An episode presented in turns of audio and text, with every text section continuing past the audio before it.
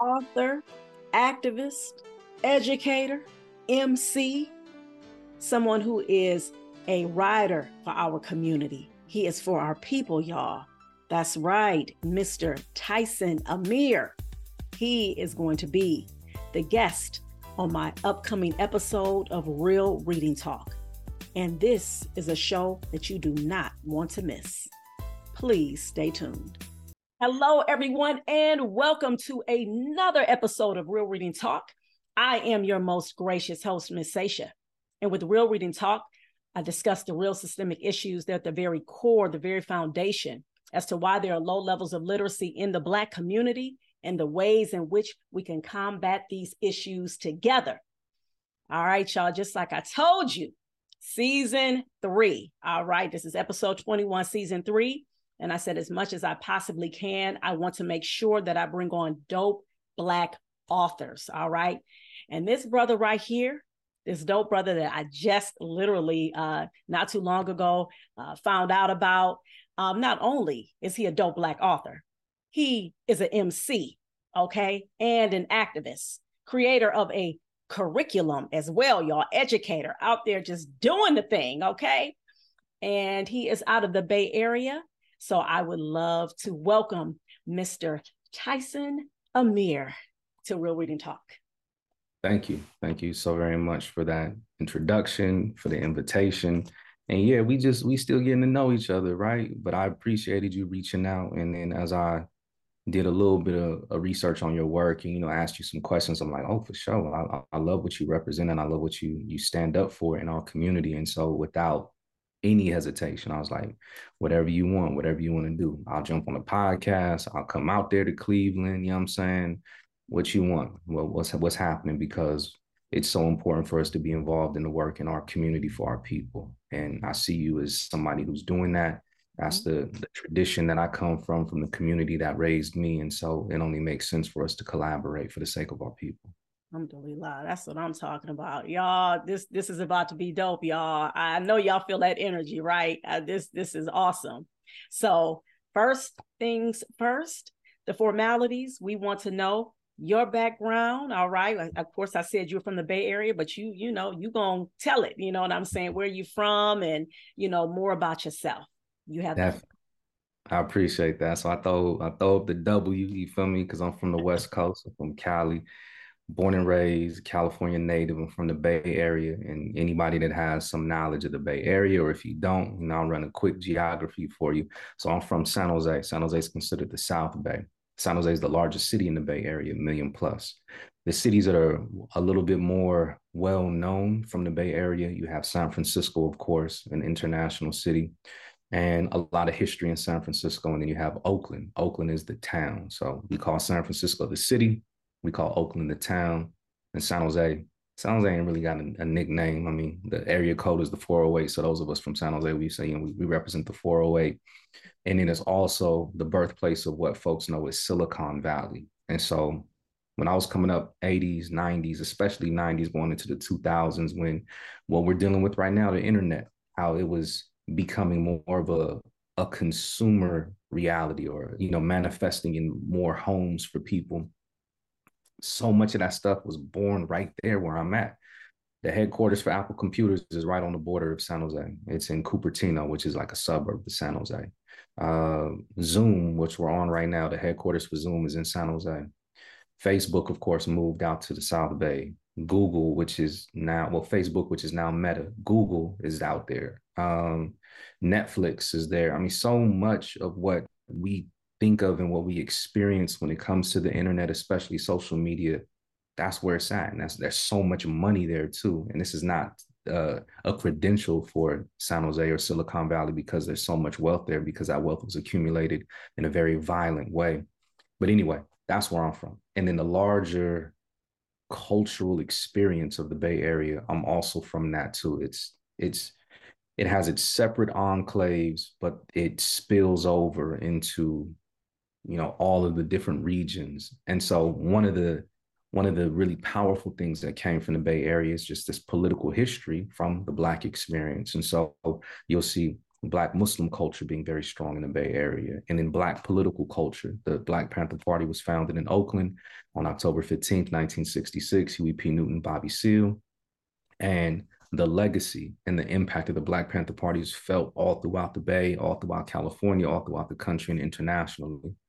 And so, yeah, I'm from that. I'm, I'm like thoroughly, thoroughly from the Bay Area, cultural experiences. It's my foundation and it's part of why I do what I do.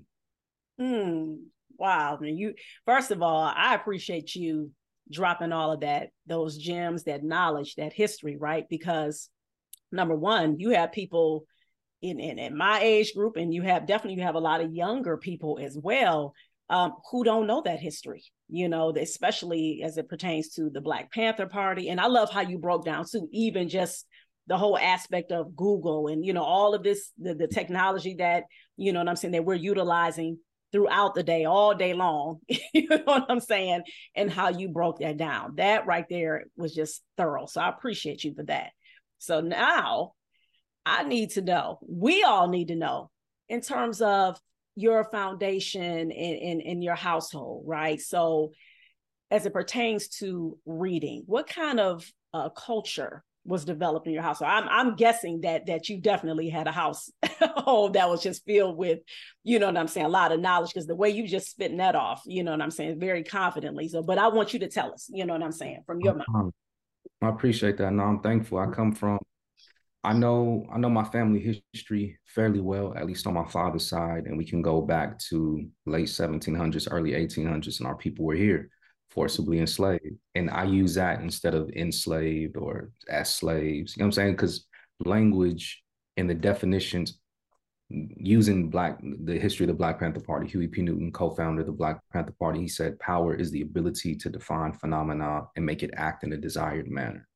When white folks and white supremacist society and imperialist colonial society defines our people as slaves, they're doing that intentionally, which strips them of their humanity. Nah, fam, our people were forcibly enslaved, and that force came through a violent institution that was predicated on oppression, imperialism, racism, white supremacy, all these other things. And so my people have been here for centuries.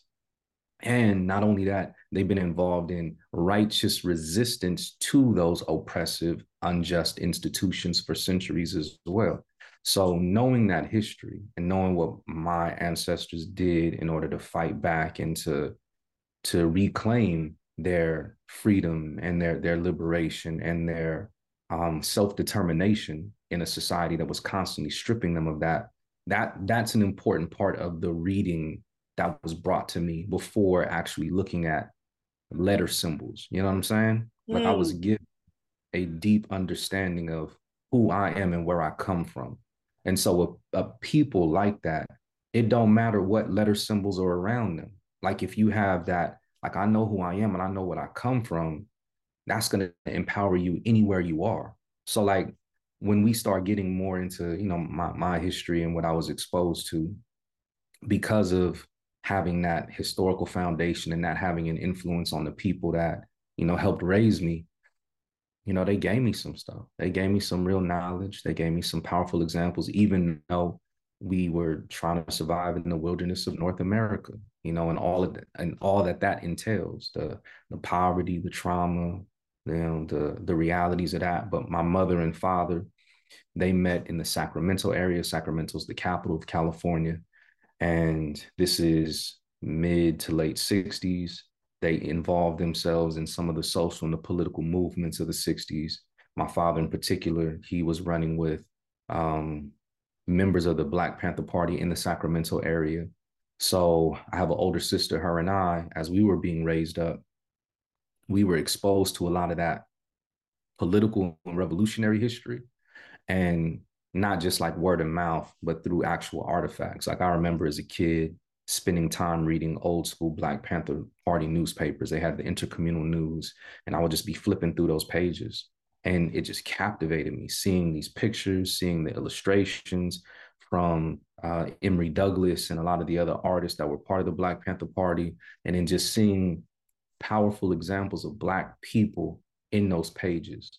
So there was that. And then my mother, in particular, she was somebody who has been extremely influential for me as a connoisseur of literature because I don't know anybody for real. Like, and this is not me trying to embellish in what I'm saying. I really don't know anybody who I saw read more than my mother.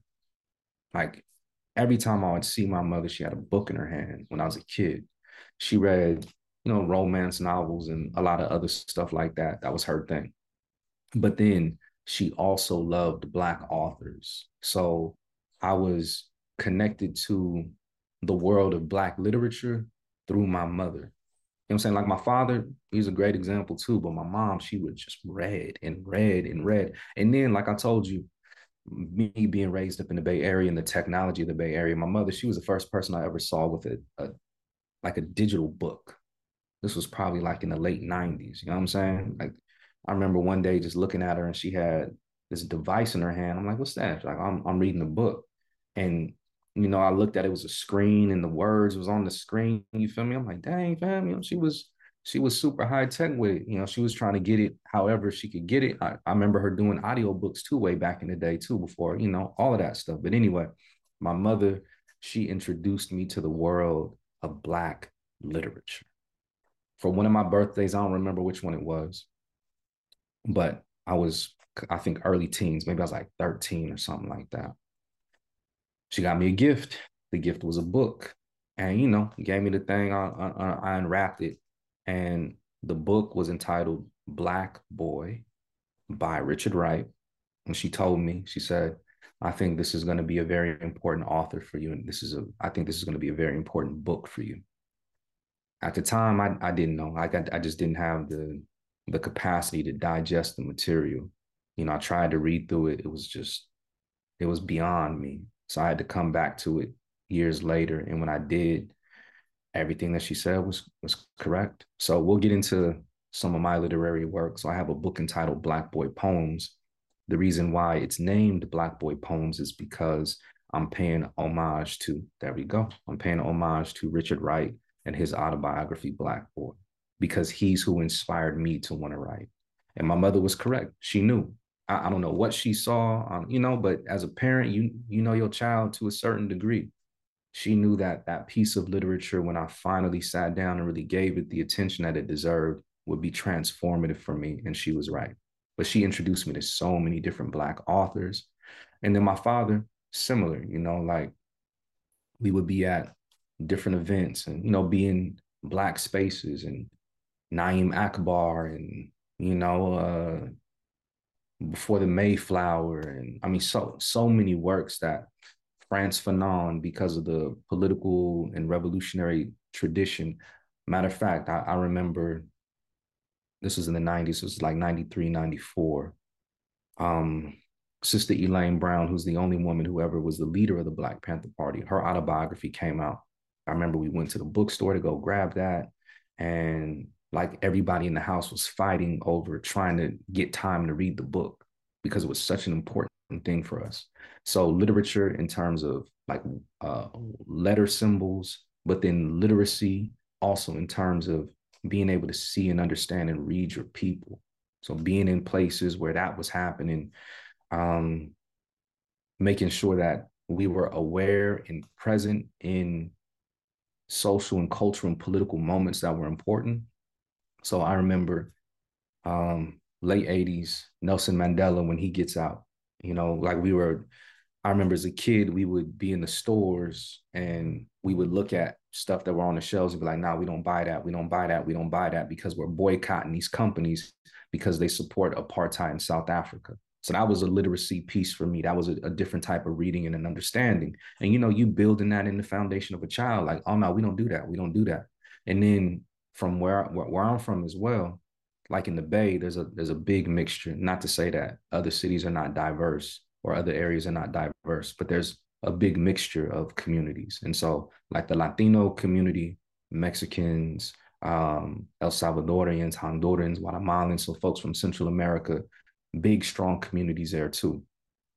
There was, and there still is, a big movement that was started by Cesar Chavez and Dolores Huerta, the United Farm Workers. And so these were folks who were combating the oppression that farm workers were experiencing who were being exploited for their labor in so many different ways. And there were multiple protests and boycotts. And so one of the big things that was happening before I was born and then into, you know, my life and my consciousness was we would boycott grapes. Like you wouldn't buy grapes. So in Spanish, we would say no uvas, but you know, just boycott grapes. So then we'd be in the stores and see that. Now we don't buy that. We don't buy that. So there was stuff that was about South African apartheid. There was stuff that was being in solidarity with other communities, which was a part of my literacy as well. Like being able to understand, oh, okay, okay. So we don't only just stand up for ourselves, we stand up for other folks too. Cool. And that becoming like important foundational elements for me. And then, of course, seeing things in video and film and song and other cultural artifacts that's an important part of the literacy the, the the learning and the reading for me and then when i sat down with an actual text that had words symbols on a page or on a screen that stuff being important and so my my community around me my mother in particular, my father as well, but then the community around me. I mean, exposed me to so much. And I think that's part of why, you know, I look and I sound the way that I do and I move the way that I do. Brother, you, you are like a revolutionary's dream. I mean, it's like seriously. I mean, these this right here, all the, the way you painted the picture, number one, you didn't just go into, oh, okay, yeah, you know, my my parents, they were, you know, they, you know, just start talking about how you were like got maybe read aloud to or whatever. It, that was not what you did, which is great. I mean, you literally showed the process of mm. how you got to that point, like you said, to the actual text. This right here, the, the gems that you're dropping is just absolutely phenomenal.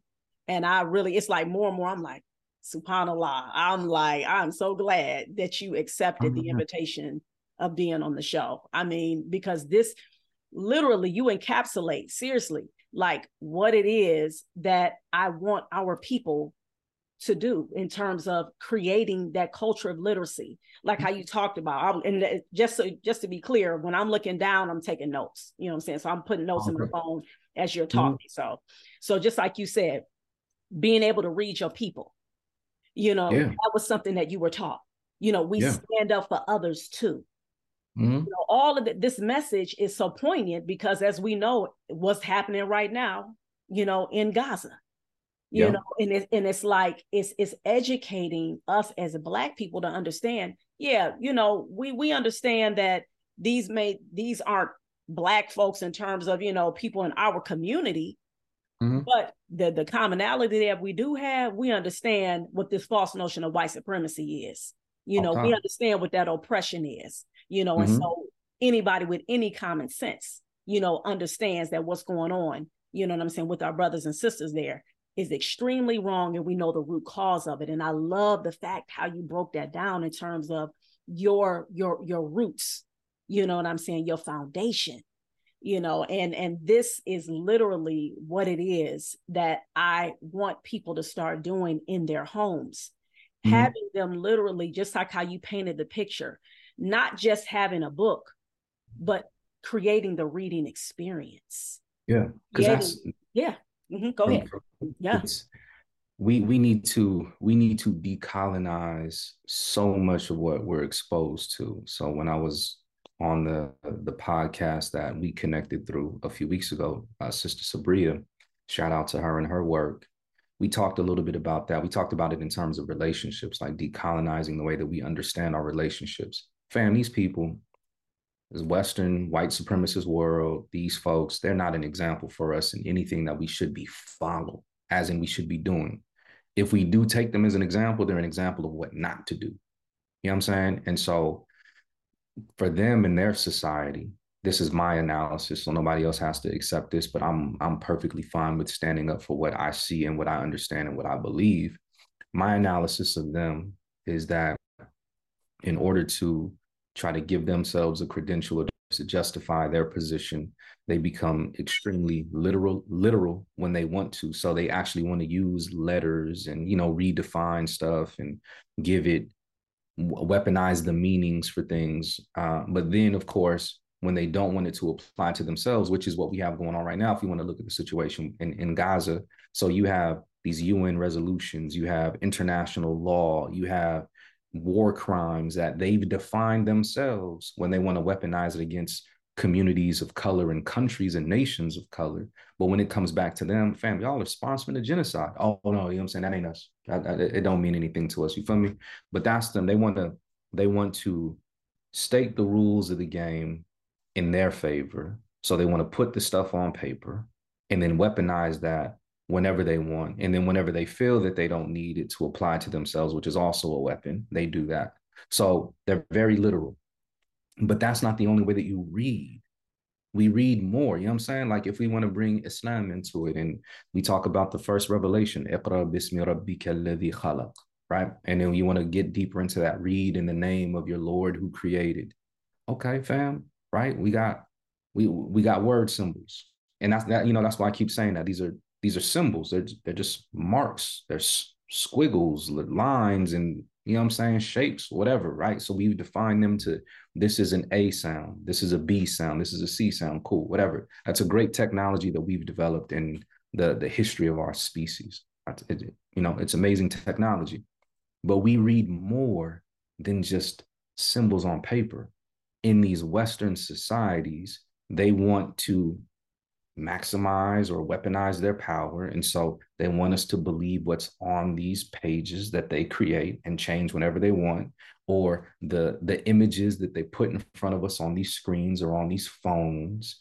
And then, of course, their voices. And then the biggest symbol that they have, well, one of the biggest symbols that they have is how they weaponize the image of whiteness, whether they want to give it a white God, you know what I'm saying, or just a white man or a white woman in power, all of that stuff we read deeper than that. But if we're not connected to a knowledge of ourselves, we're not connected to our, our, our understanding of our history, and we're not connected to an understanding of ourselves outside of Western civilization, fam, then they got us. We locked in. And then we want to use their same systems, which have caused all these problems throughout the world, literally. Like we got a planet that's on fire, you know what I'm saying? Because of what these people have been doing for centuries.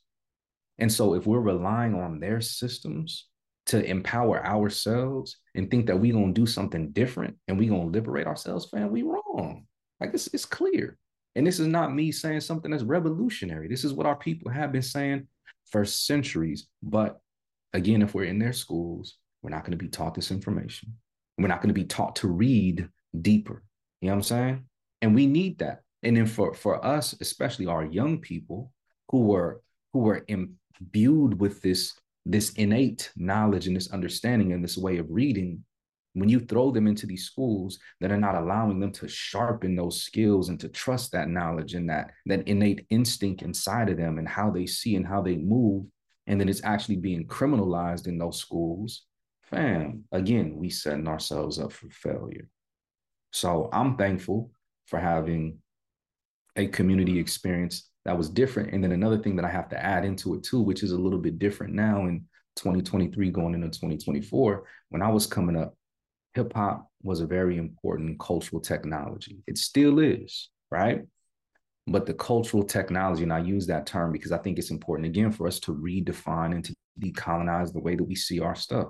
It's a cultural technology. This is something that our people created for ourselves and it was an innovation on other innovations. And then again, you know what I'm saying? I know that there might be some Muslims on here. And so the word innovation for some folks is a triggering and traumatic word. Nah, fam, like decolonize your understanding of that too. But anyway, it was an innovation as in what the previous generations did, pass the baton on to the next generation. Let me see how we can take this and we can add something more to it. And they did. So for me coming up, 80s going into the 90s, the cultural technology of hip hop was speaking to me and speaking our history. So I had elders that were saying, fam, you need to read this, you need to know about this, you need to know about this. I was listening, but it was different when peers or folks were a little bit older than me, well, I'm like, they cool. They saying the same thing. They talking about Malcolm. They're talking about Mansa Musa. They're talking about Queen Nzinga. They're talking about this. They talking about that. I'm like, dang, fam, y'all saying the same thing that the OGs and the elders are saying. Well, let me let me pay attention. You feel me? And it was it was easier for me to read and to understand and to connect through verses and through bars and dope songs sometimes than it was for me to open up a textbook or a book. But when I'm getting it from both directions, I'm like, oh yeah, I'm good. I'm good. And so the cultural technology of hip hop was also a very, very important part of my literacy and my development. Oh, you you hitting a whole lot of points. I mean, the one of the things that stuck out to me is the fact you talked about us trusting ourselves, right? Paying attention to that intuition. And yeah. that is a big part of literacy. And that makes me think about um, I know you know about Dr. Joy DeGruy. Uh, of course. Of course, right? And um, her book, you know, Post Traumatic Slave Syndrome. And that's one of the things that she talked about in terms of this aspect of us paying attention to that that internal barometer, right? Mm-hmm. And that is something that the false notion of white supremacy, that ideology, that was the way, that was one of the key ways in which they were able to enslave our people, was of because of the disconnection piece. They want mm-hmm. to uh, disconnect us. They instead of us being whole, as we know that's from our African ancestry, our roots being holistic. Okay, mm-hmm. you know, understanding that our soul, all of that, everything, our soul and body, our mind is all intertwined. They want to disconnect, break things up, and say, okay, you know, well, no, this is separate from that. You know what I'm saying? It's, you know, and again, when you do that, it takes away from you actually being able to pay attention to yourself, trusting yourself. And just like you talked about in terms of with our kids, they're going in these schools, and when they'll say things like, I don't think my teacher like me. You know what I'm saying? The first thing a lot of times, unfortunately, you know, we've been accustomed to in a black community, you know, what you talking about? No, you just want to get out of doing your work. You know what I'm yep. saying? Mm-hmm. You're you're not valuing, you know, mm-hmm. what your child is saying because again, just like what you talked about, reiterating that that fact of buying into this white ideology. Well, if they they said they said it, then it must be correct. They the teacher, they know everything. They got the degree, whoop de whoop. It's like, yeah. Mm, no, that may not be the the case. You know what I'm saying? Having that connection, and I love the fact how you just you having that connection. What you're telling us that connection from with your parents, your mother and your father, and then how you just dote on your mother in terms of seeing her read and all of that. Again, can you just stress that, you know what I'm saying, importance uh, for our audience because a lot of times, you know what I'm saying, people don't understand, especially in this society, the mother, you know, for a while, the mother's role would be diminished. It would be looked at as, well, you know, you, you you're just a mom, you know, especially if a mother is maybe at home with her kids or whatever. Oh, it's not that important. Now people are starting to come out of that, you know what I'm saying, thinking now, you know what I mean? But please drive home for us that that importance, you know what I'm saying? Maybe even speak to some special times you remember, you know what I'm saying? In addition to what you talk about the Black Boy book, you know, mm, that you have. Yeah. yeah. So it was like when I just think about my my childhood, and I think about my mother almost every time I see my mom in one of my early memories. She has a book in her hand or she has a book close by her. When she slept, she always had a book on her nightstand. You know what I'm saying? Like she it always, always had a and she would go through two, three, sometimes four books in a week, seven days. You know what I'm saying? And these are thick books. I'm, you know, she's raising kids, she's working, and she, you know, she a wife dealing with whatever's going on in that relationship and still got time to read.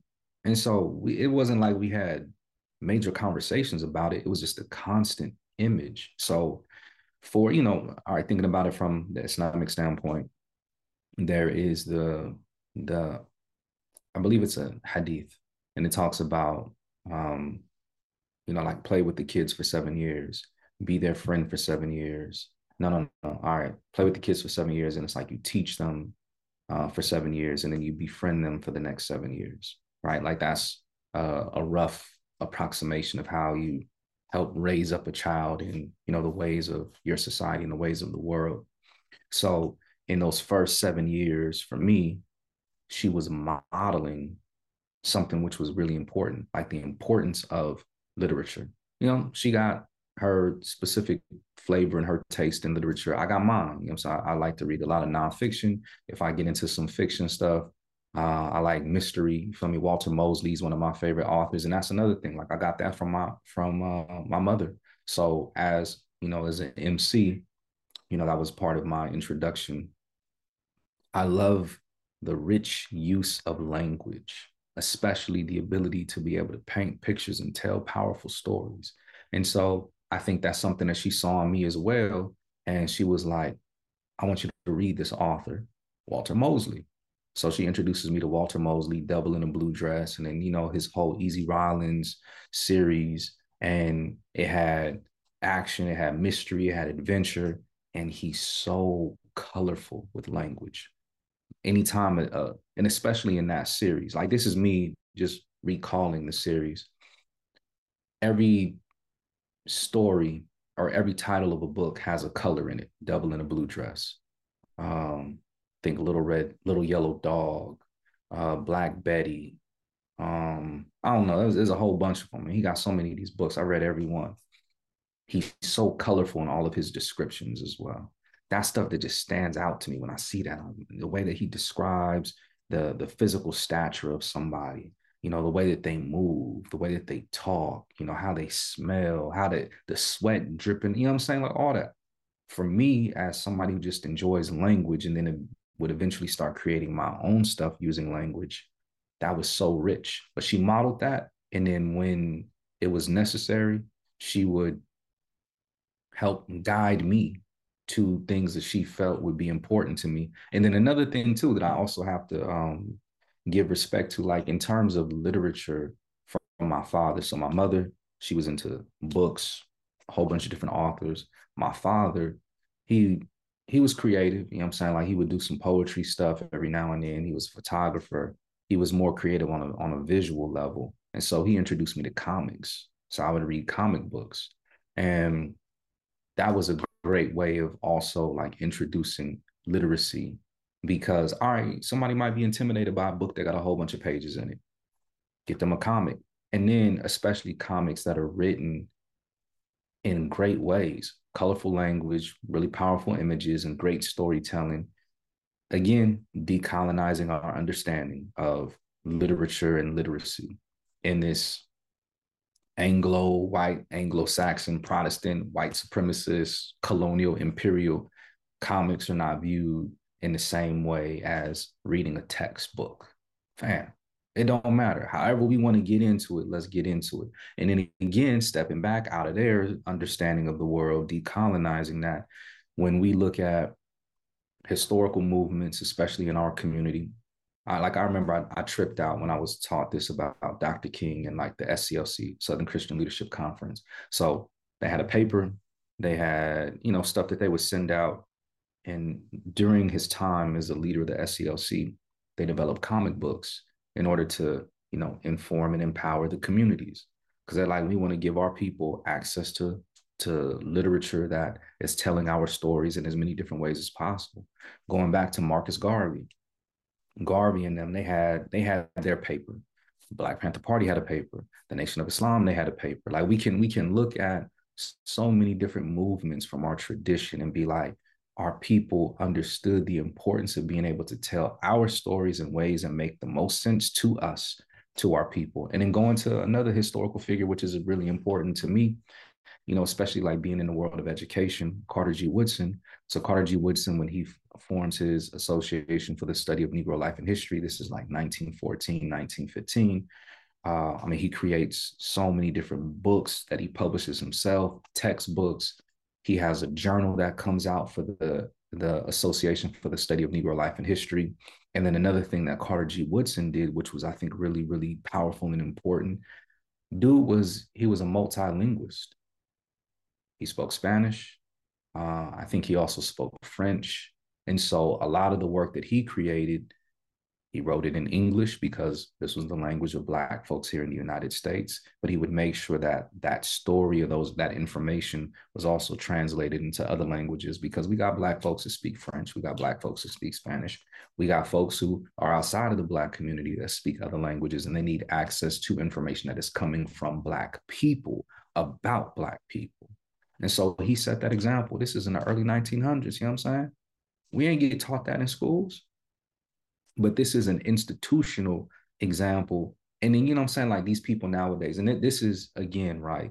Going back to my analysis and talking about like how much these people who are the architects of Western civilization, and that's not me talking about them in a positive light that the people who built this thing up which has destroyed so much of our our world cultures and peoples for centuries they now especially here in the united states want to be talking about culturally relevant and culturally responsive this and that you feel me? Our people been doing that. Carter g. Woodson was on that 100 years ago fam. You know what I'm saying? And then before that, he's following the examples of Black educators that were doing that in the late 1800s going into the mid 1800s who were creating textbooks who were create publishing books on their own that were speaking directly to the black experience. We've been doing it fam. Y'all just catching up. And but then again because you weaponize your system you want to give yourselves the like make your, yourselves the example of what the thing is no you're not I get out the way fam but our people are so under attack with information especially what we think is literacy and it constantly is going back to these people being the authority or the folks that we need to follow. Forget that. Forget that. You know what I'm saying? We got to get back to our real ways, build what we need within our communities. A lot of those resources are already there, but just be more confident and step into it more and especially support our young people with being able to grow in those ways. All right, maybe they like comic books. Let them read that stuff. You feel me? Put some dope content in front of them, encourage them, support them with that. Maybe they like, they want to rhyme. You feel me? Dope. Okay. Support them with that. But then connect them to some real dope content that's telling them about their people. So they're going to be empowered by that. You feel me? Like whatever it is, let's allow that to go because comic books could be the thing that get them to want to read more somewhere else. The hip hop could be the thing that gets them to want to read more, a combination of that. You know what I'm saying? Like whatever it is that our people, our young folks are displaying is, oh, this is a path that I might want to pursue more. This is something that speaks to me more. Let's support them in that and then use that as a stepping stone connected to these other things. Exactly. And I'm gonna say that uh actually it's it's obviously it's something about boys in comics because literally Dr. Greg Carr, which I know you're familiar with him out of Howard, you mm. familiar with him? Yeah, out of Howard University. No, so. Oh, oh, I'm sorry. Yeah, he's That's all good. Put me on. Yeah, but yeah, I think yeah. so too. The name is familiar, so let me let me just get back into that and do some research. Yeah, yeah, yeah. Dr. Greg Carr, uh, you know, I mean, just you you talking about he's like a, a walking library. I mean, mm-hmm. he literally, I mean, he broke down it like the stuff you talking about as far as Dr. Carter G. Woodson, uh, because yeah. he had led a group of us. Um, I'm a part of this uh group called Nubia, which was started mm-hmm. by um uh Karen Hunter. Uh, she mm. has a show on Sirius XM. And so she had Dr. Greg Carr start something called In Class with Carr. She started that. This was during uh, the pandemic. And so he would come on and literally just talk about anything Black. You know what I'm saying? Mm. You know, whether it's a person, whether it's events, whatever it is. But the reason why I brought him up is because he talked about how he got into reading through comics. Mm. This is not the first time I've heard that. You know what I'm saying? I though it's this one book I got called the Read Aloud Handbook. Uh, white guy Jim Trelease. Um, he's mm. this book actually that a lot of educators they get their information as it pertains to all the benefits of reading aloud. They utilize his book. He talked about that comic books. You know and I'm saying? You know, so the fact that you're saying that, you know, it just speaks to that is something you know number one we ain't thinking about what folks talking about in terms of oh okay well you're you're actually literate you know when you're reading you know these thick you know texts or or texts that don't really have a lot of pictures and all of that it's like man get out of here you know save that but the yeah. one thing that i definitely wanted to make a segue into is the emceeing because you definitely when you talked about that that right there is mm-hmm. something mm-hmm. that you know we already know in the black community especially you hear that with a lot of young black brothers coming up yeah i want to be a rapper i want to be you know i'm saying this artist or whatever and i'm going to say that i remember learning from because i listened to that book uh, uh rakim rakim's book i listened to mm-hmm. that on audio also read the book by uh about tariq black thought trotter and mm-hmm. how he talked about um, becoming a dope MC was the foundation of that was reading you know mm. being very literate because it gives you a lot of vocabulary and everything so i wanted Definitely. you to want to tell everybody what you know for those who don't know what an mc is and mm. you know how did you become you know start getting into mc and how important reading is as it pertains to becoming a dope mc i appreciate that yeah so i i would say like my understanding is is nuanced because it's I'm all I'm all about this revolutionary decolonized way of being, you know what I'm saying? So we gotta we have an industry that is driven again by white folks. You have a lot of Jewish folks who are in the music industry and in the entertainment in in the entertainment industry who are gatekeepers who put money behind certain folks. And this is more of what like the music industry looked like before streaming and you know what it is now but still like they're there you can't get around these major entertainment institutions that exist those things are not about our people. They've been about exploiting our people since the inception. So emceeing for us like i was talking about hip hop being an innovation it's a it's an age old tradition. You know what i'm saying? So i did i did my dna through african ancestry this year and we have um, I'm a lot, a lot of the West African folks, of course, Nigeria. But one thing that stood out was from the Cameroon, and apparently um, I have ancestry from the Bamileke people.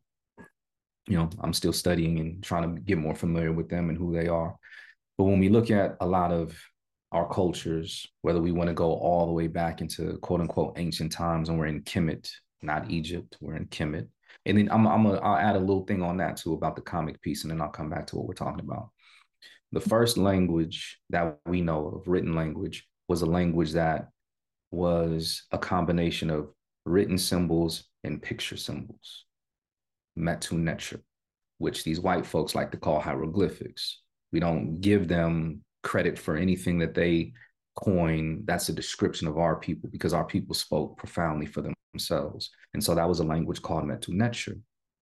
We learn, fam, through images and word symbols.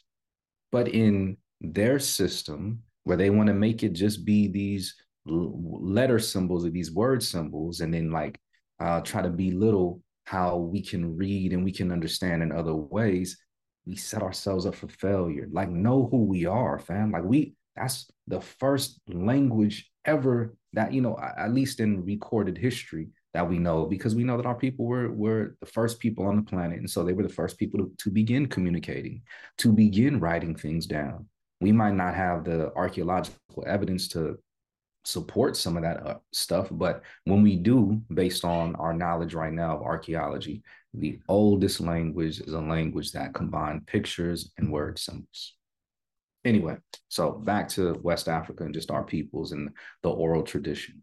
That's what we come from. So an MC for me, when I look at that, is an extension of people who mastered the oral tradition throughout time and place in our historical tradition. So our people being stolen and trafficked across the Atlantic Ocean and then subjected to all these inhumane and the most um, evil form of forced enslavement that we've ever seen in the history of human beings still survive that and able to speak about who we are, what we're going through in all these creative different ways and all these different languages of colonization as well. You know what I'm saying? Like it don't matter what language our people are speaking, we out there doing our thing.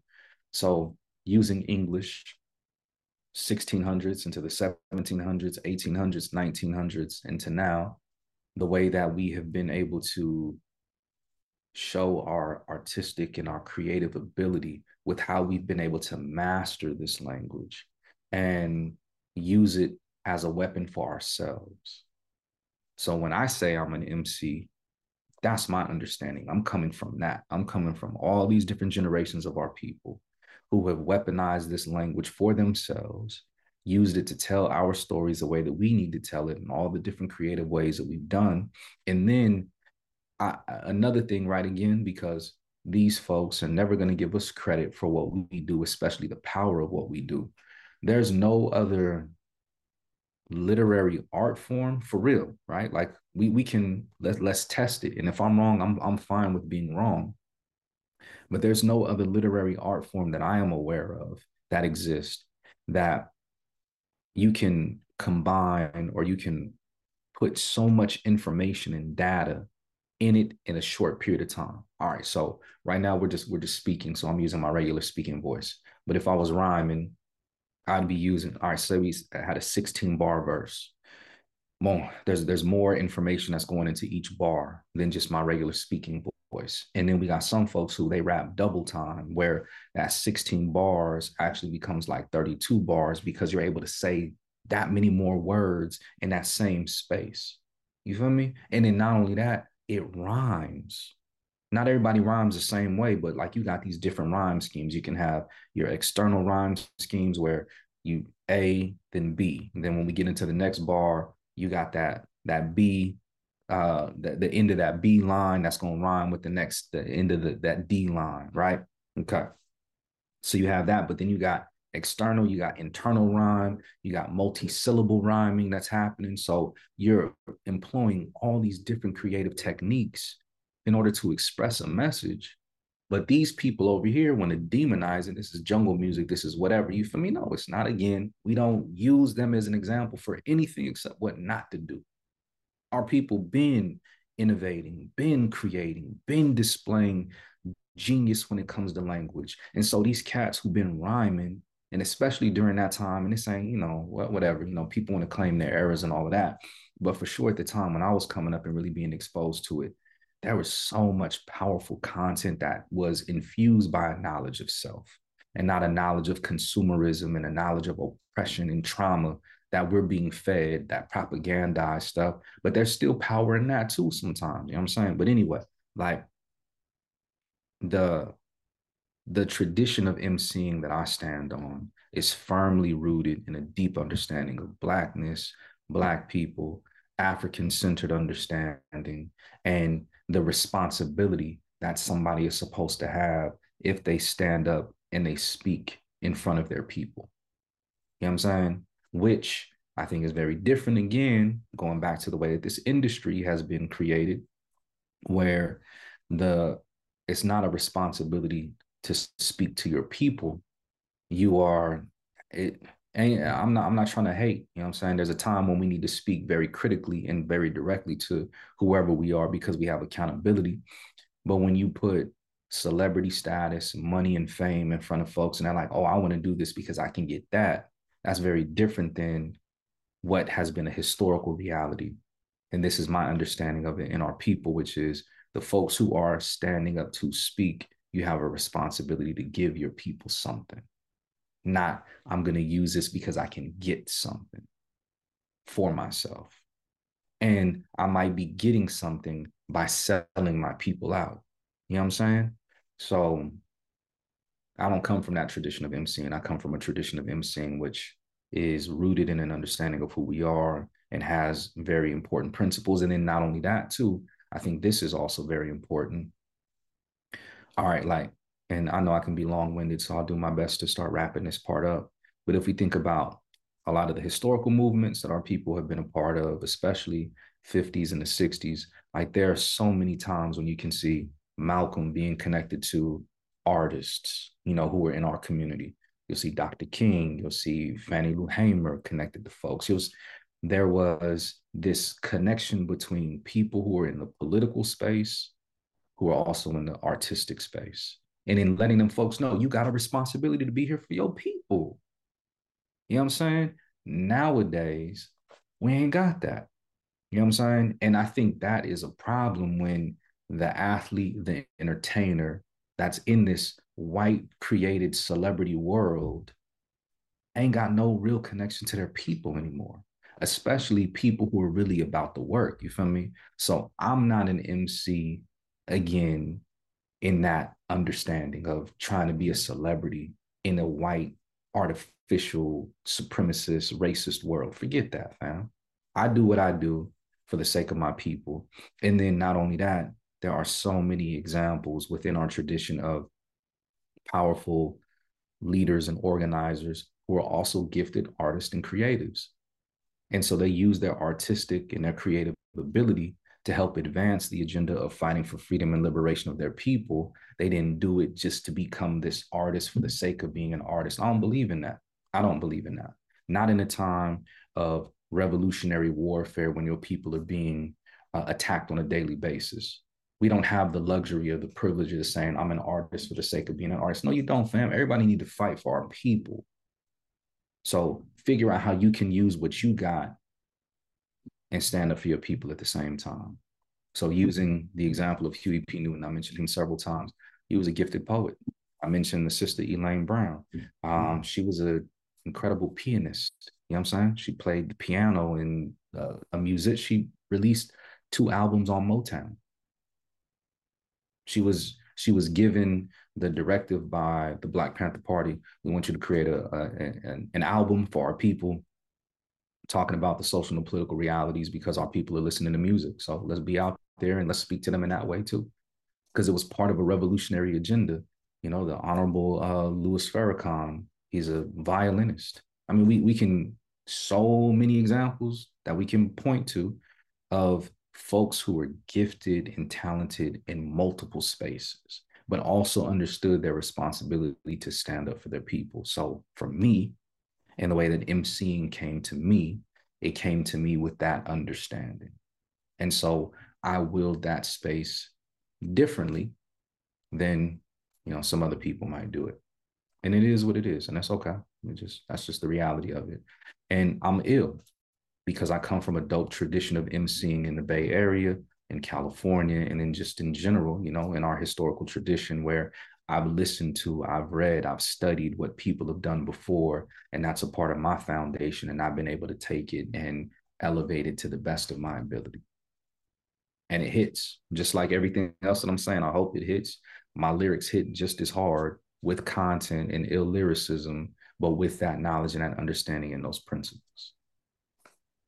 Wow. I mean, and and the thing is, is that I love that you are educating our people um, in the first of all in terms of the foundation as it pertains to hip hop, because mm-hmm. as we see, a lot of folks, you know, they don't know, and then when you don't know, then you can't make the proper decisions. Mm-hmm. And then the fact is that they threw money in the pot. Of course. So that's Always obvious, been. right? That that that's the obvious thing. You know what I'm saying? That's why our people what we see now today with people trying to deem as hip hop. And I mean, look, you know, some of this stuff, you know what I'm saying? I'm sitting up here like, I don't know what you're talking about. You know what I mean? I, am thinking about, and I'm definitely, I, I'm not in no way, you know, a hip hop connoisseur in, in the sense or, or have that understanding, the roots like that. But I have a little mm-hmm. basic knowledge to know that when you hearing folks just keep glorifying money, calling, you know, women bitches and hoes and all that type of stuff. And, you know, I mean, full of misogyny, just full of just materialism. I'm like, hmm. And then I remember hearing KRS-One and, you know, listening to folks like that or Afrika Bambaataa, Public Enemy, you know what I'm saying? You know, it's like two different, you know what I'm saying? They on two different ends of the spectrum, you know. Definitely. So, and I like the fact too, what you were talking about in terms of the power of connection yeah. And that's the thing that we need to get back to driving back home. You talked about how you had the activists, just like our Malcolm X, you know what I'm saying? And, you know, we had our, you know, Dr. Martin Luther King Jr., you know, they all were, uh, what's uh, our dear brother? Uh, uh, uh, um, my goodness, I'm seeing his face right now. Is it Kwame, Kwame Ture? Used to be mm-hmm. Stokely Carmichael, you know, because he was married to uh, Miriam Makeba you know what I'm saying, mm-hmm. at one time, you know, but just again, like you said, that connection of the activism as well as the artistry. They understood, yep. they understood it was a holistic thing. We were all intertwined. This ain't no separate piece or whatever the case may be. It's about empowerment. It's about us because we have to understand something. We, our people have always been at war ever since the first African was enslaved. We've always been at war with these folks, whatever you want to call them and so you know and this is what our people they they have to you know we have to get back to and i just love how you are unapologetic about explaining this because you given a, a straight up history lesson and i'm glad that you are because our people we need it you know what i'm saying and people who like myself who don't know a lot of this stuff, you know what I'm saying? It's like we feel starved. So it's like, you know, you are giving us that nutrition because we've been malnourished. You know what I'm saying? So I definitely mm-hmm. appreciate you, really, for real, for real. Mm-hmm. And what I want to do is segue into now your book. What tell us about, you know, when you came up, you know what I'm saying, with the idea of starting Black Boy Poems.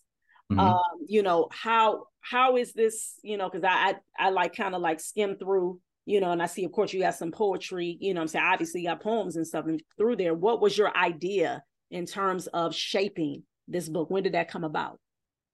Appreciate it. Yeah. So 2015, beginning of 2015, I was revisiting a lot of books that were very influential for me earlier in my life, like 17, 18, 19. I just went crazy off of a lot of the political literature that I had been exposed to as a kid. And I was like, I just need to go deeper and deeper and deeper into that. And this wasn't part of any coursework. This was just this was life. And then, you know, again, like the community that I come from, there were certain works that were standard for us to to learn and to, you know, have a deep understanding of. So I was revisiting a lot of those books in 2015. And then one of the books that I picked back up again was Black Boy by Richard Wright. And prior to this time, so this is I'm I'm in my 30s at the time. And I never, never at any point in time in my life was like, I want to be an author.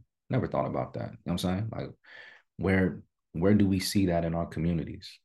You know what I'm saying? It's not uh, as common as somebody being a football player, a basketball player, or, or, you know, being some celebrity, some other way, an actor, actress, musician. Those are things that are more common as in images that we're being exposed to. But of course, we got a whole bunch of black authors. We do. It just ain't pumped the same way. But anyway, I never thought about that. But after reading, rereading Black Boy again in 2015, that was the first time in my life. And this is, I was 35 at the time. It was the first time that I ever, ever felt compelled to want to write something of my own. You know what I'm saying? Like I put out multiple albums, dope MC, uh, multiple verses, spoken word stuff. Of course, I got these thoughts. You know what I'm saying? I've been teaching for a number of years at, at that time, but never had I thought about putting together a, a work of my own. And so Richard Wright hit me. It's like, bro, you need to do it. And instantly, I knew everything that I was going to do. I knew it. I knew that the book, I knew how the book was going to look. So if you don't mind, hold the book up one more time. So the reason why the cover looks like this is because as I was coming up, a lot of the political and revolutionary work that I was exposed to that came from the 60s and the 70s, those are the types of covers that they had. They were very strong, like the contrast between the color and the text that um, was the the title. Like I used George Jackson's work as reference. So Soledad Brother, Blood in My Eye, like the the copies that I saw from that some of the other political literature from again like late 60s early 70s i'm like dang i want to give it that same feel but i want to make it hit for the 21st century right? So you know i'm just inspired by my past and inspired by those who inspired me. And then because of richard wright's work so i talked about my father's family my mother her family's from mississippi so we're multiple generations in mississippi. Richard wright is also from mississippi so there's a strong Mississippi connection for me and my family with Richard Wright. And his work, that book is just, it's everything that my mother told me when I was a teenager, like what it would be for me. And the power of his pen, how unapologetic he was about speaking about the realities that he saw, especially the power of our people, the the how should I say it? the the inhumanity of this system that we're being exposed to. I do. I mean, his pen is legendary. So I was like, yeah, I got it. I can do it. But to do it for the 21st century is going to require the cultural technology of hip hop. Richard Wright didn't have that in his day and time. He's writing in the 1930s, 1940s. He didn't have hip hop like what we got. And I'm somebody who is really a dope practitioner of that tradition. So a similar historical understanding, social, cultural, and political understanding of Richard Wright. But I'm a practitioner of hip hop as well. And I'm also a beneficiary of some of what Richard Wright helped put into, into movement because of his literary work and the political movements of the 40s, the 50s, the 60s, the 70s, moving into the 80s, and you know, the latter part of the 20th century. So I'm like, I can write something which, in a sense, is like an update to what Richard Wright was speaking about in his day and time. For our day and time, I can bring in the cultural technology of hip hop and I can put together what I think is a very important revolutionary message for the people. Although I've never written a book before. Again, this goes back to like my understanding of an MC. I'm not an MC for the sake of MC, and I'm not an artist for the sake of being an artist. I'm a freedom fighter because that's the tradition that I come from. That's the original tradition of Black people in the Western Hemisphere since the first brother or sister was forcibly stolen and enslaved on the African continent. That's when that tradition was born. Before we was ever celebrities over here in the Western context, our first tradition is righteous rebellion, revolutionary freedom fighting, and liberation seeking. I come from that. So of course that's going to be in the in the text. I'm gonna use my hip hop, I'm gonna use my poetry, I'm gonna use my lyrical skills to do that. And then I'm gonna bring in the contemporary analysis to support that even more. And I'm gonna create something just like what our people have been doing. We've been constantly innovating. The way that Black Boy Poems looks as a book, it don't look like anything I've ever seen before in my life. And it wasn't like I was, I need to make something original. I just this is what I have inside of me. This is what I have to give to the people. And it's going to look a certain way mm-hmm. as a result of that. So the book has an introduction, an extended introduction, which goes a little bit into my background. And then I define some terms and then I speak to some other things that are important for understanding the text. It has 16 main chapters. Every chapter has the same three elements. It begins with one of my my original pieces. So either verses from songs, straight ahead spoken word pieces, because it's important to start the conversation, especially in the 21st century, by using the cultural technology of hip hop, especially for young folks. They need to get them bars first. You know what I'm saying? They need to know, like, yeah, your boy is real with it. So then give me some more of your attention. So I hit them with the bars first. And then thinking strategically, I'm like, all right, some people when they read it, they ain't gonna be able to read it the, with the proper cadence. So I recorded videos for every poem that's in the book. That's on YouTube. And then that's me thinking about the curriculum piece because I'm like, people need to be able to get it however they need to get it. You know what I'm saying? And for the original intention and the presentation to also be presented. All right. So that, that's there. So it starts with that. Then uh, after the original composition, it's followed by a short reflection piece, which I call Reflections from a Black Boy or Reflections of a Black Boy. I think it's called Reflections of a Black Boy. And then after that, it's followed by an essay, and the essay goes deeper into the social, political commentary, historical analysis, and critique. So every chapter has those three pieces literary or lyrical composition, short reflection, essay. So chapter one, chapter two, chapter three, chapter four, chapter five. So you get 16 chapters like that. Then you have a conclusion, and then you have a bibliography because I'm spitting knowledge and information. And if you don't know where the information is coming from, there's a bibliography so you can reference everything that I talked about in there. And then I learned a lot in the process because I'd never done that before. I had some homies who had written books, and so I contacted them and they're like, bro, do this, do this, do this. Right on. Thank you for that, for that knowledge and that information. I followed their um their advice. But um I had some stuff that I quoted in there. Like I quoted something from Dr. King. I quoted from Nina Simone. I talked about Mississippi. So, you know, her song Mississippi Goddamn because uh, I talk about like my family being from Mississippi and how Mississippi was the most violent state for Black people prior to the Civil War. And we can, you know, arguably, we can say that it continues to this day. But anyway, um, like I didn't know how to do that. And so I learned how to get permissions for my work and everything that's in the book, I got permissions for. I own that work. It's on, my own imprint. Like, and that's another thing that comes from Bay Area culture when we do stuff, we do stuff and we create it and we own it. You know what I'm saying? Like we ain't relying on anybody else to do it for us because that's not how you get free as a people. So that's mine. That's my copyright. That's my intellectual property. And then everything else that I've published since then, same thing. But mm-hmm. anyway, Black Boy Poems is a very, very important work inspired by our history, which is how we always are supposed to be. Those are the roots of who we are.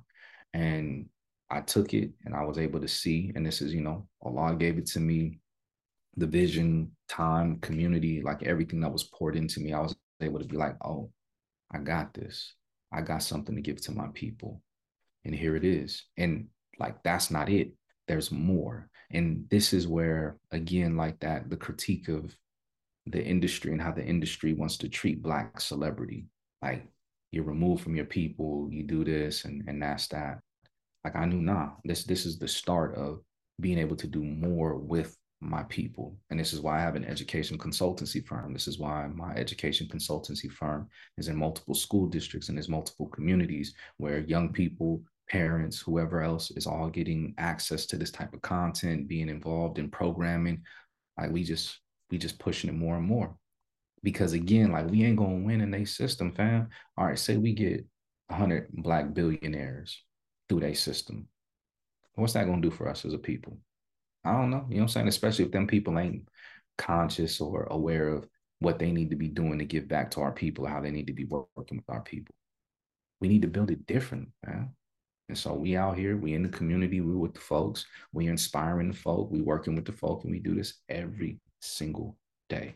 But that's Black Boy Poems. So Black Boy Poems is it's just an outgrowth from everything that was in my my music. Like we still make music but everything that was in my albums and spoken word stuff that I did before, I was just able to take that, package it in a different way, put it in this book, add some more analysis to it through those essays and those reflections and give it to the people. And it's been it's been powerful for real. I mean, I got so many young people who come up to me and they'll be like, bruh, I read your book. I don't even like to read, but I read your book. Like I read every word in your book. You know what I'm saying? And that's another thing when we're talking about literacy and the importance of it.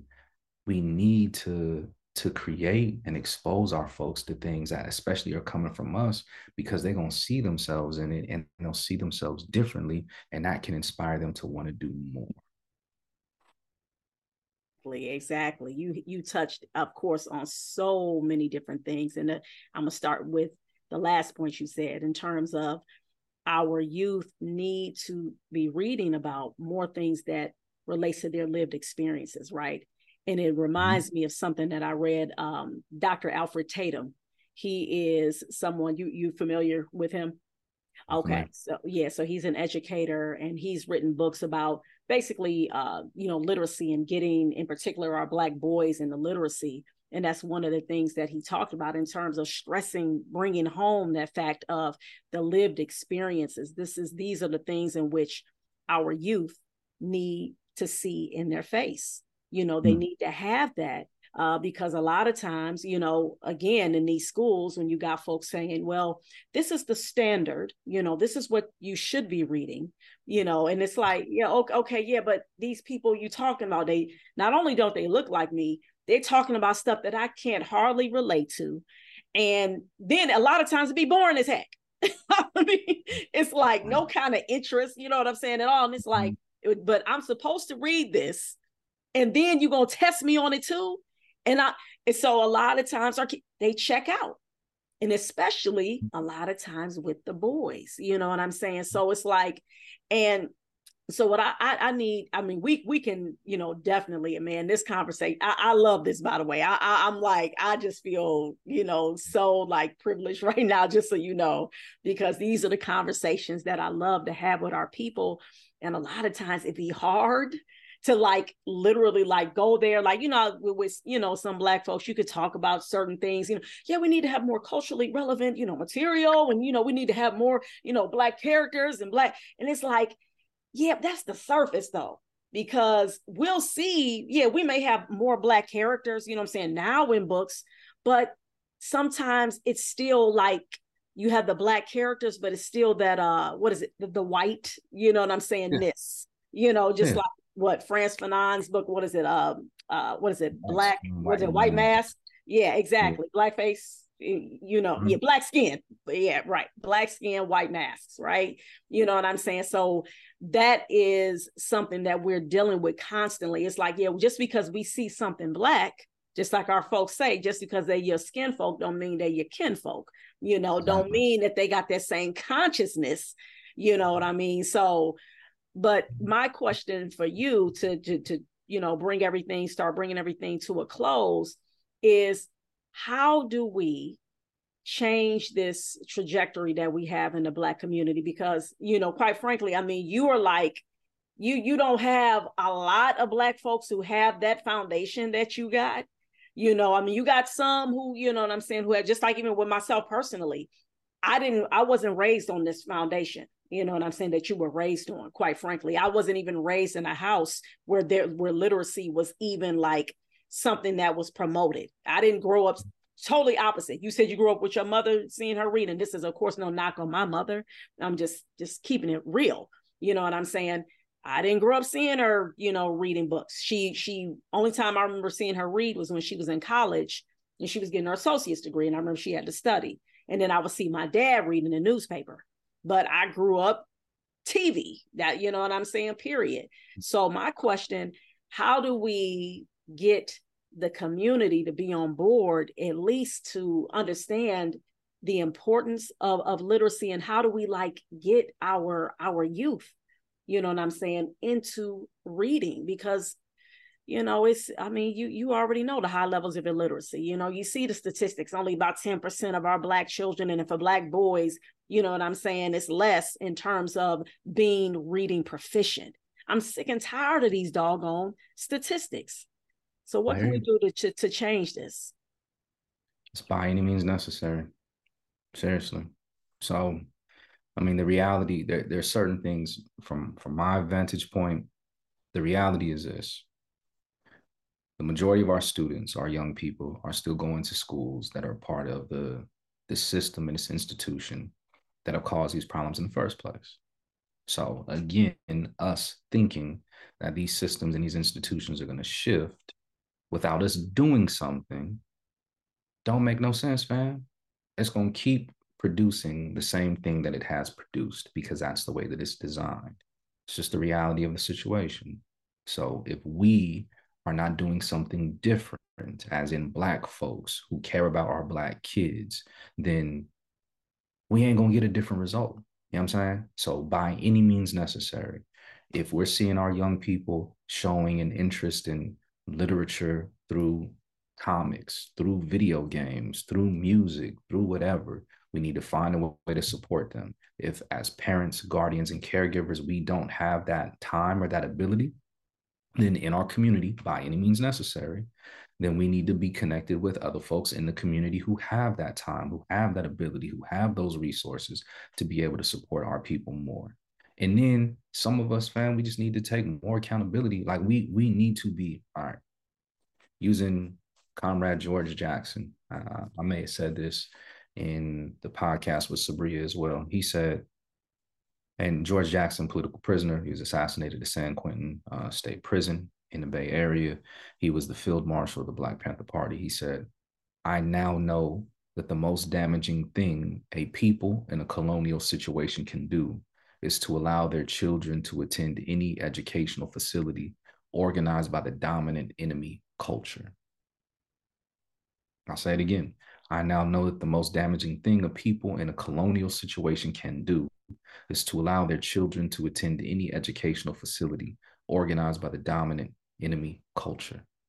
That's the reality for the majority of Black families here in the United States. You know what I'm saying? We don't even understand the fact that we're in a colonial situation. We don't understand the fact that we're sending our kids to schools that are organized by a dominant enemy culture. This is an enemy culture like we afraid to say that. We we be in spaces and and black folks when they want to say white people, they want to whisper, "Oh, white people." Fam, what? what? What are we doing? You know what I'm saying? We don't know what, what's going on. You know what I'm saying? I, I'll throw out another thing. I put this, I put that quote in my book, Black Boy Poems. I put this other quote from Sun Tzu in in uh, the book as well because I think this is important. Sun Tzu in the Art of War, he talked about um, uh, a people and this is me paraphrasing now, people who know themselves and they know their enemy, they'll be successful in every battle. If you know your enemy, but you don't know yourself, you'll win one and you'll lose one. If you don't know your enemy, you don't know yourself, you're destined to lose every single time we don't know what we up against and we don't even know ourselves fam and then again like we have been tricked we have been propagandized into believing that these people are the authorities that they know what's best for us and they know what's best for the world and then we blindly are putting our kids into their spaces and thinking that they're going to be treated right. No, they're not. So, by any means necessary, we have to take more accountability as a people. Every single individual that's listening, there's something more that you can do in order to fight for Black people and to fight for Black kids. And, and if you have limitations on that, that's all right. Then that limitation doesn't have to define us. Then we need to be connected with somebody who can expand on that limitation and make that a strength. All right. So there are things that we can do more in our community. Part of that representation is important, exposure is important. Black Boy Poems is a very important text. There are other important texts that have been created by Black authors, Black, you know what I'm saying? And then us just also decolonizing that an author for author's sake. No, fam. You got to be connected to your people and really be about our people because it's wartime. It's been that. We didn't ask for it. The war is at our footsteps, it's at our doorstep every single day. So we got to know how to respond. So there are institutions that we can build. Uh, we there are of course resources and books that we need to have our young people exposed to. We need to support them more in whatever ways that they're demonstrating their um, inclination to a specific type of literacy. There are things that we need to do more within our own community to connect with other people who can support us where we know that we have a deficiency or we have a limitation, right? And then we need to have our own schools. That's not something that's going to happen right now, but that's work that we need to be doing to make that a reality in the near future. Part of why I have an education consultancy firm is that I know that we need to have our own schools. We ain't going to be able to build those schools right now. So, what needs to happen right now for the students that are in those schools? We need to occupy space in those schools as much as possible to be able to protect Black kids now. And so that's another thing. There need to be more folks who have education consultancy firms who have programs and are going into the schools who can see black kids in them schools who can make those teachers and those staff members treat those black kids differently who can change policy in those spaces right now so the experience that black kids are having right now is different because we don't have them schools we had more schools back in the day we don't have those schools now in some places we might have more you feel me but the majority of our kids are in schools organized by dominant enemy culture we need to be in there and infiltrate so we can protect our kids. You know what I'm saying? And then we need to be building up more of the resources within our communities. And then each community looks different. So, you like in Cleveland, let's go let me pull up. You feel me? You already got people who are doing dope work on the on the ground. Some of that stuff needs to be amplified more. I'm not saying I'm going to be the magic piece in that, but how can we amplify that work more? What are some things that we can do more of? All right, cool. Let's figure that out. In Chicago, let's do the same thing. In Philly, let's do the same thing. In Atlanta, let's do the same thing. In Houston, let's do the same thing. Wherever our people are at, you know what I'm saying? And let's make that happen. And let's be creative and let's be bold, fam. But don't allow these people who have created these problems for for us to think that they gonna do different to solve these problems in our community. That's just is so ridiculous. And that is not what a free people do. And that's what we want. We want to be free. So we need to control our own. We need to be self-determining and we need to build our own and we need to take this responsibility on for ourselves because they're not going to do it they are perfectly fine with the situation being exactly how it is so there's a lot that we can do, you know what I'm saying? And that's part of what we do. Like that's why we have curriculum. We got books that we create. We got programs that we do. We're building these things as an example, you know what I'm saying, as to what should be happening in other places. Again, it's not like we're doing the revolutionary work and we're the best at it. It's not that we're dope at what we do. We're following the blueprint that has been uh, given to us by folks in our community before us. That's all we're doing. We're carrying on the tradition. I'm, I'm going to say this right now. This is what Carlos Latimer, shout out to him, the executive director of the East Cleveland Public Library. I told you I was going to talk to him, and I did about having you come here. I sent mm-hmm. him the links And the two things that he said to describe you, he said, he is powerful and impressive. Hmm. And I totally concur with him. I mean, you know, and and again, it's it's you're sincere. You know what I'm saying? You know, I I, I hear it in your voice. You know, I I'm I'm just listening to you and watching your demeanor. I mean, just everything is just the love that you have. You know, obviously for yourself, which is an extension of what your parents what they have put inside of you, which is a love for our people. And I hope that people are really, really getting that and understanding that right there. That's the foundation. This is the mm-hmm. foundation as it pertains to us changing this trajectory, getting rid of this high levels of illiteracy that plague our communities, and knowing good and dang on well that's not where we come from. We don't come mm-hmm. from that. We literally, you know, we I know we hear all the time we come from greatness, but it's the truth. Mm-hmm. It's the truth. We come from greatness. Mm-hmm. And we, a- we and we have to assume, you know what I'm saying? We we have to assume that position again. We have to get back to that. But like you said, in terms of the knowledge of self, the power of connection, you said that a lot. That was a recurring theme. You know what I'm saying? Understanding who we are, the power of connection, being unapologetic about calling out what this crap is, because we still operate in that scaredy cat space. You know, I'm always, you know what I'm saying? I'm always constantly, even with within my own self, you know, I'm asking Allah to purify my intentions, remove the the scaredy catness away from me, remove that that fear, you know what I'm mm-hmm. saying, and and walk unapologetically, of course, strategically, you know what I'm saying, definitely, you know what I'm saying, but unapologetically, making it clear you know what it is you know that we need to be doing and having our lane you know and i'm saying? Just like i like how you talked about in terms of meeting the kids where they are.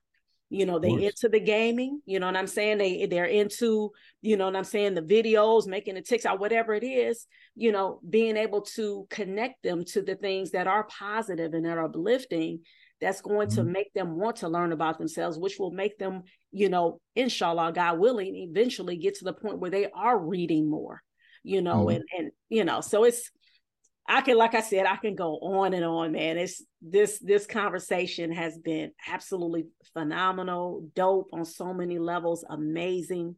I want to end with just a couple things. One thing I want to ask you in, in terms of the question, and then also after that, I want you to uh, let us know, you know, where people can find you and also your about your curriculum. But before that, what book or books are you currently reading now? Uh, all right, let me see. I just I, I finished. So one of my homies, his name is Malik Wade and he has an autobiography that he put out around the same time that I put out Black Boy Poems. So he's he's he's from the city. He's from San Francisco. His book is entitled Pressure, and I read it years ago, and um, I just found that he had an audio book for it. So I was like, oh, bro, I didn't even know that. You feel me? So I, I hopped on that just to listen to it, and so I finished Pressure recently. Let me see what else do I have that I'm in right now. Oh yeah, yeah. I this is gonna sound like real Bay Area centric, but the homie um Andre Ward, who was uh one of the dopest boxers of this modern generation, he put out an autobiography. It's called Killing the Image. I'm listening to that right now as an audio book. Uh, let me see what else. What else was I in recently? For uh you know because we we like we're really in the schools a lot so i i listen to to kill a mockingbird because that's in the curriculum for a lot of the students. It's a horrible text i'm saying these white folks love this book. The book is so horrible.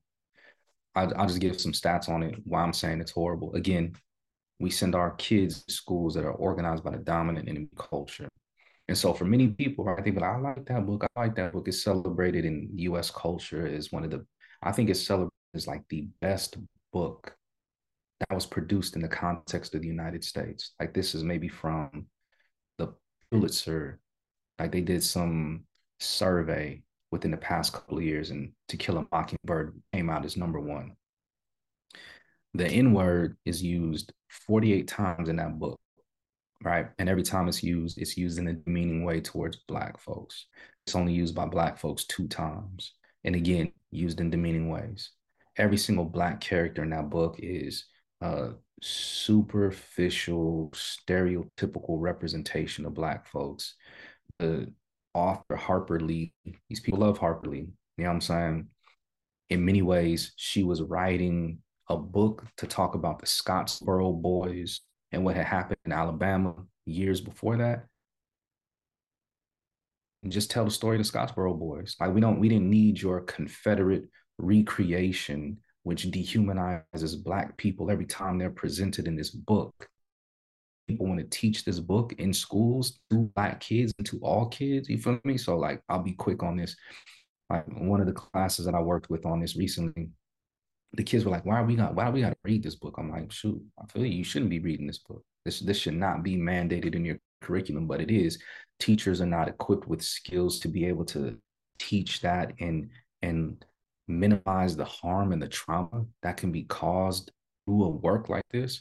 And so when I'm talking to these kids that are in ninth grade, I'm like, part of the reason why this book is so problematic for y'all. So this is in California. So the, the standards, the con the the California content standards are different. You know, state standards are different across the country.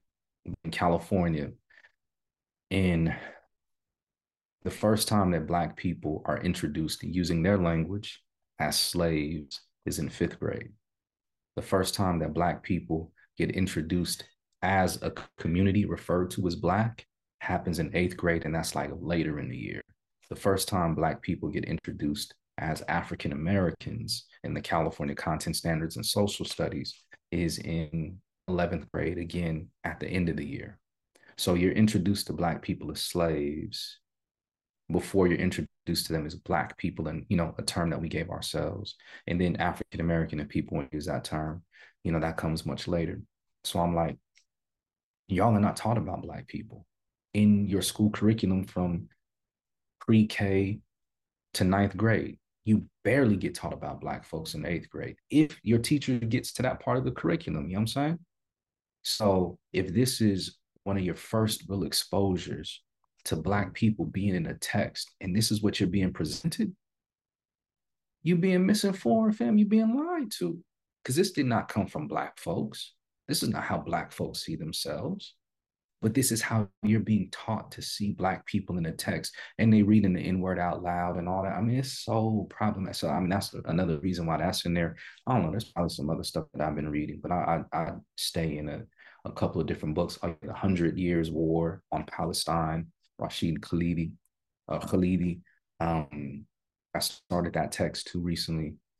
Um i don't know there's, there's a lot of stuff that i be in in the middle of yeah that that right there you, you it's funny you sound like me. It's like i i have books that i i started and then it's another book that i'm like you know just finished and everything like that. It's why and i thank you for breaking that down in terms of to kill a mockingbird. And it's like mm. i never thought about it in that way. I mean i read it because obviously we all pretty much all of us had to read it you know what i'm saying? Well we was eighth mm. grade ninth grade whatever you know what i'm saying? We knew we had to read it you know, and it's like, but the way you broke that down, I'm like, man, y'all, I hope, listen, y'all already know what it is. Y'all can rewind, make sure you have your notebooks and your pens because Brother Tyson has been bringing it, y'all. And this is what Real Reading Talk is all about.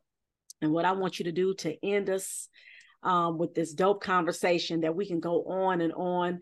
Um, and I hope, that, and I'm definitely, again, like I said, we're going to talk because, you know, we definitely got plans to have you come to sure. EC, inshallah.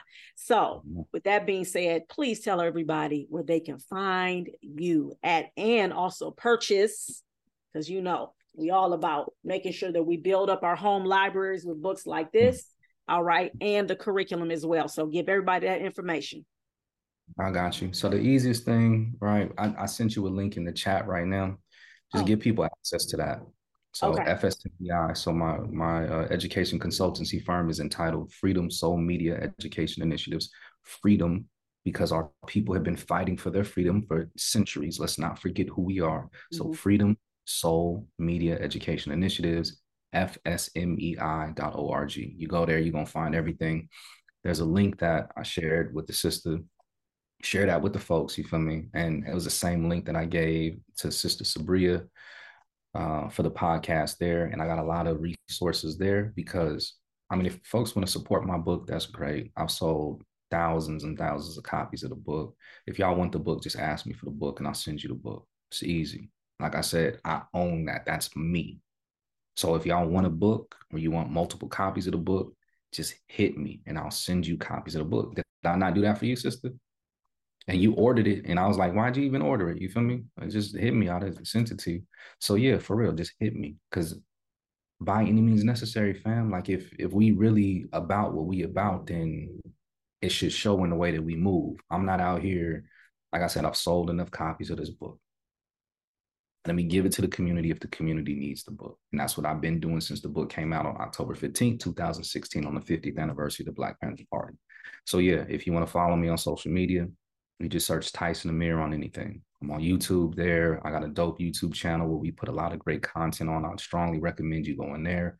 Instagram, Tyson Amir. If you do that, you're gonna find me there. You'll find my company, Freedom Soul Media, there too. We got a lot of great content that we put out, and we're not content creators in this social media sense, fam. We content creators for freedom and liberation of our people. It's real always.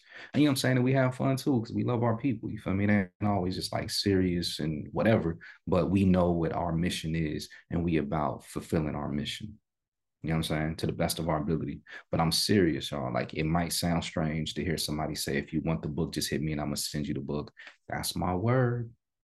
Because money should not be the obstacle that gets in the way of our young people or somebody in the community having access to a resource that they need and trust. I'm getting money from other places. You feel me? We we in these school districts, we get contracts for these school districts, we get donations from the community, so we can easily make sure that it's paid for some other way. So don't feel bad about that. Just let me know. Hit me directly for real, and I'll send you some books. Wow. Well, brother, I I definitely once again I can't thank you enough. I appreciate you. The community absolutely appreciates you uh, when when everybody uh, is able to listen to this podcast, I know, I guarantee, folks are gonna just be like blown away and just you know just very feel refreshed you know what i'm saying? And feel like you know this is what we need at least the people that's in the spaces that i rock in you know what i'm saying? So once oh. again oh. yes i want to say thank you brother tyson amir. You are phenomenal. You keep doing what you do. I appreciate the conversation and I want to again thank everybody for listening to another episode of Real Reading Talk.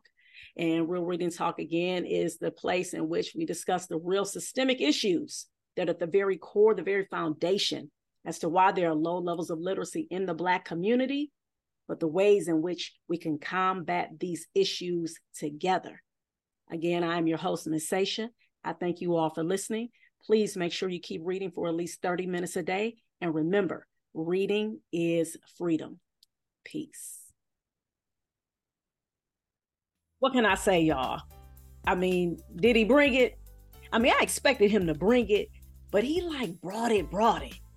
I mean, the history, you know, just breaking down. I mean, even just, you know, where he's from, you know, talking about San Jose and the, you know, all of the, the stuff that we're using, the Google and all that, how that's out there. And, and I, I'm just like, I appreciated all of that. And, and it really, for me, it was definitely a great experience because of the fact him being a black man. All right. And that's very important. That's extremely important. We need to see more of our black brothers in the community who is about their life, about their work, empowering our communities, very well read, uh, you know, very humble brother, but confident as well you know so all of that encapsulates that brother and i truly appreciate him again joining me on the episode of real reading talk and i hope that you all were taking notes. All right. So with that being said now it's time for, for some housekeeping. Uh, just want to remind you guys if you all are looking for a reading tutor for your pre-k through fourth grade baby uh, if you're looking for someone uh, who can help your child if they have been diagnosed with dyslexia. I am a certified dyslexia tutor. Um, if your child is, is dealing with fluency issues, comprehension, uh, just those foundational skills that are needed to help your child get a great start as it pertains to them becoming successful in reading, please reach out to me by going to abclearntutoring.com and click on that free reading assessment today. Don't be waiting to the end of the school year. All right, get on that now. Also, I'm the founder and executive director of ABC Read. ABC Read, our mission is to, to develop and nurture a culture of literacy in Black and underserved communities. And we've been doing that since 2014. We're coming up on our 10 year anniversary. All right. And our goal for 2024 is to distribute a total of 10,000 books. So far, we have met half of that goal. So we've given away uh, close to about uh, 6,000 books, so about 5,500 and something, you know, odd books uh, thus far and in counting, right? And I'm talking about books just like I, you know, like to show you all examples. So this is an example, and this is the brother's book that I interviewed, all right?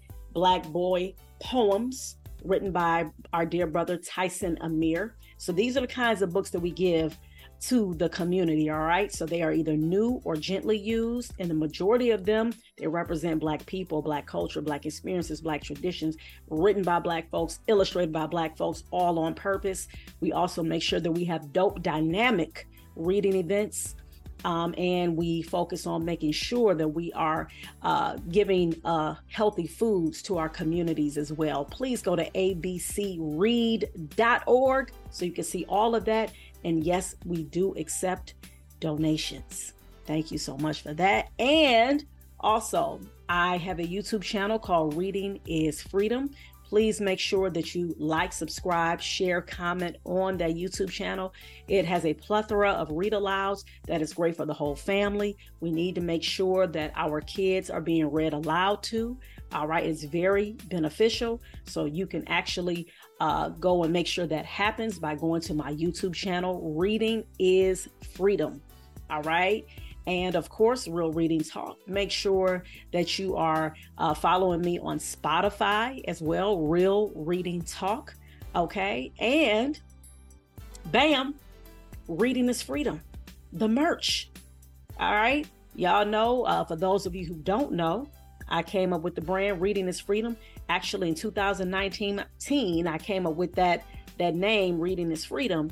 And then I decided uh, this year, I said, you know what? I'm going to trademark Reading is Freedom. All right. So it's in the trademark pending phase right now. Okay. So prayerfully, that'll everything will be cool, go through, and then you're going to be seeing this merch with that trademark symbol, right? So uh, please go to readingisfreedom.store and go ahead and pick you up either a shirt, get you a hoodie, a sweatshirt, get you a mug, get you a tote bag, okay? So that you can be styling and profiling while you are promoting this dynamic message of reading is freedom. And then I'm going to end on two more notes. Uh, the first one is just letting you all know the book that I just finished reading, which is called Lucky Me, written by Rich Paul. He is Cleveland's own Rich Paul. Grew up in the St. Clair area, which is not far from where I live right now. That brother has a dynamic story. Oh my goodness. I'm actually going to do a book review on his book. Totally awesome. Uh, please make sure that you check out that book. All right. And shout out to my girl, Ebony Donnelly, who's been a guest on my show plenty of times. She was the one who reminded me about getting that book. I had saw it and I remember I said I wanted to get it, but then she had put a, a, a little plug in my ear. She was like, oh yeah you need to get that book. I read it. It is phenomenal. And so i said oh let me go let me get some copies now. And so i read that book. I'm like oh my gosh that brother's bad. So yes. And I want to leave you all uh, with a quote.